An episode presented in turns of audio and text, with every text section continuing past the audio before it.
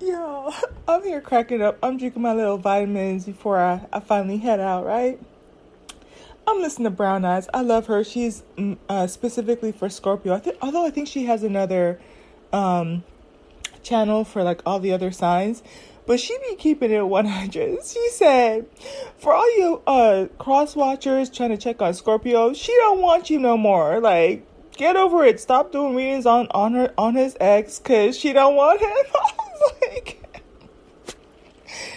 listen, that's what I'm talking about.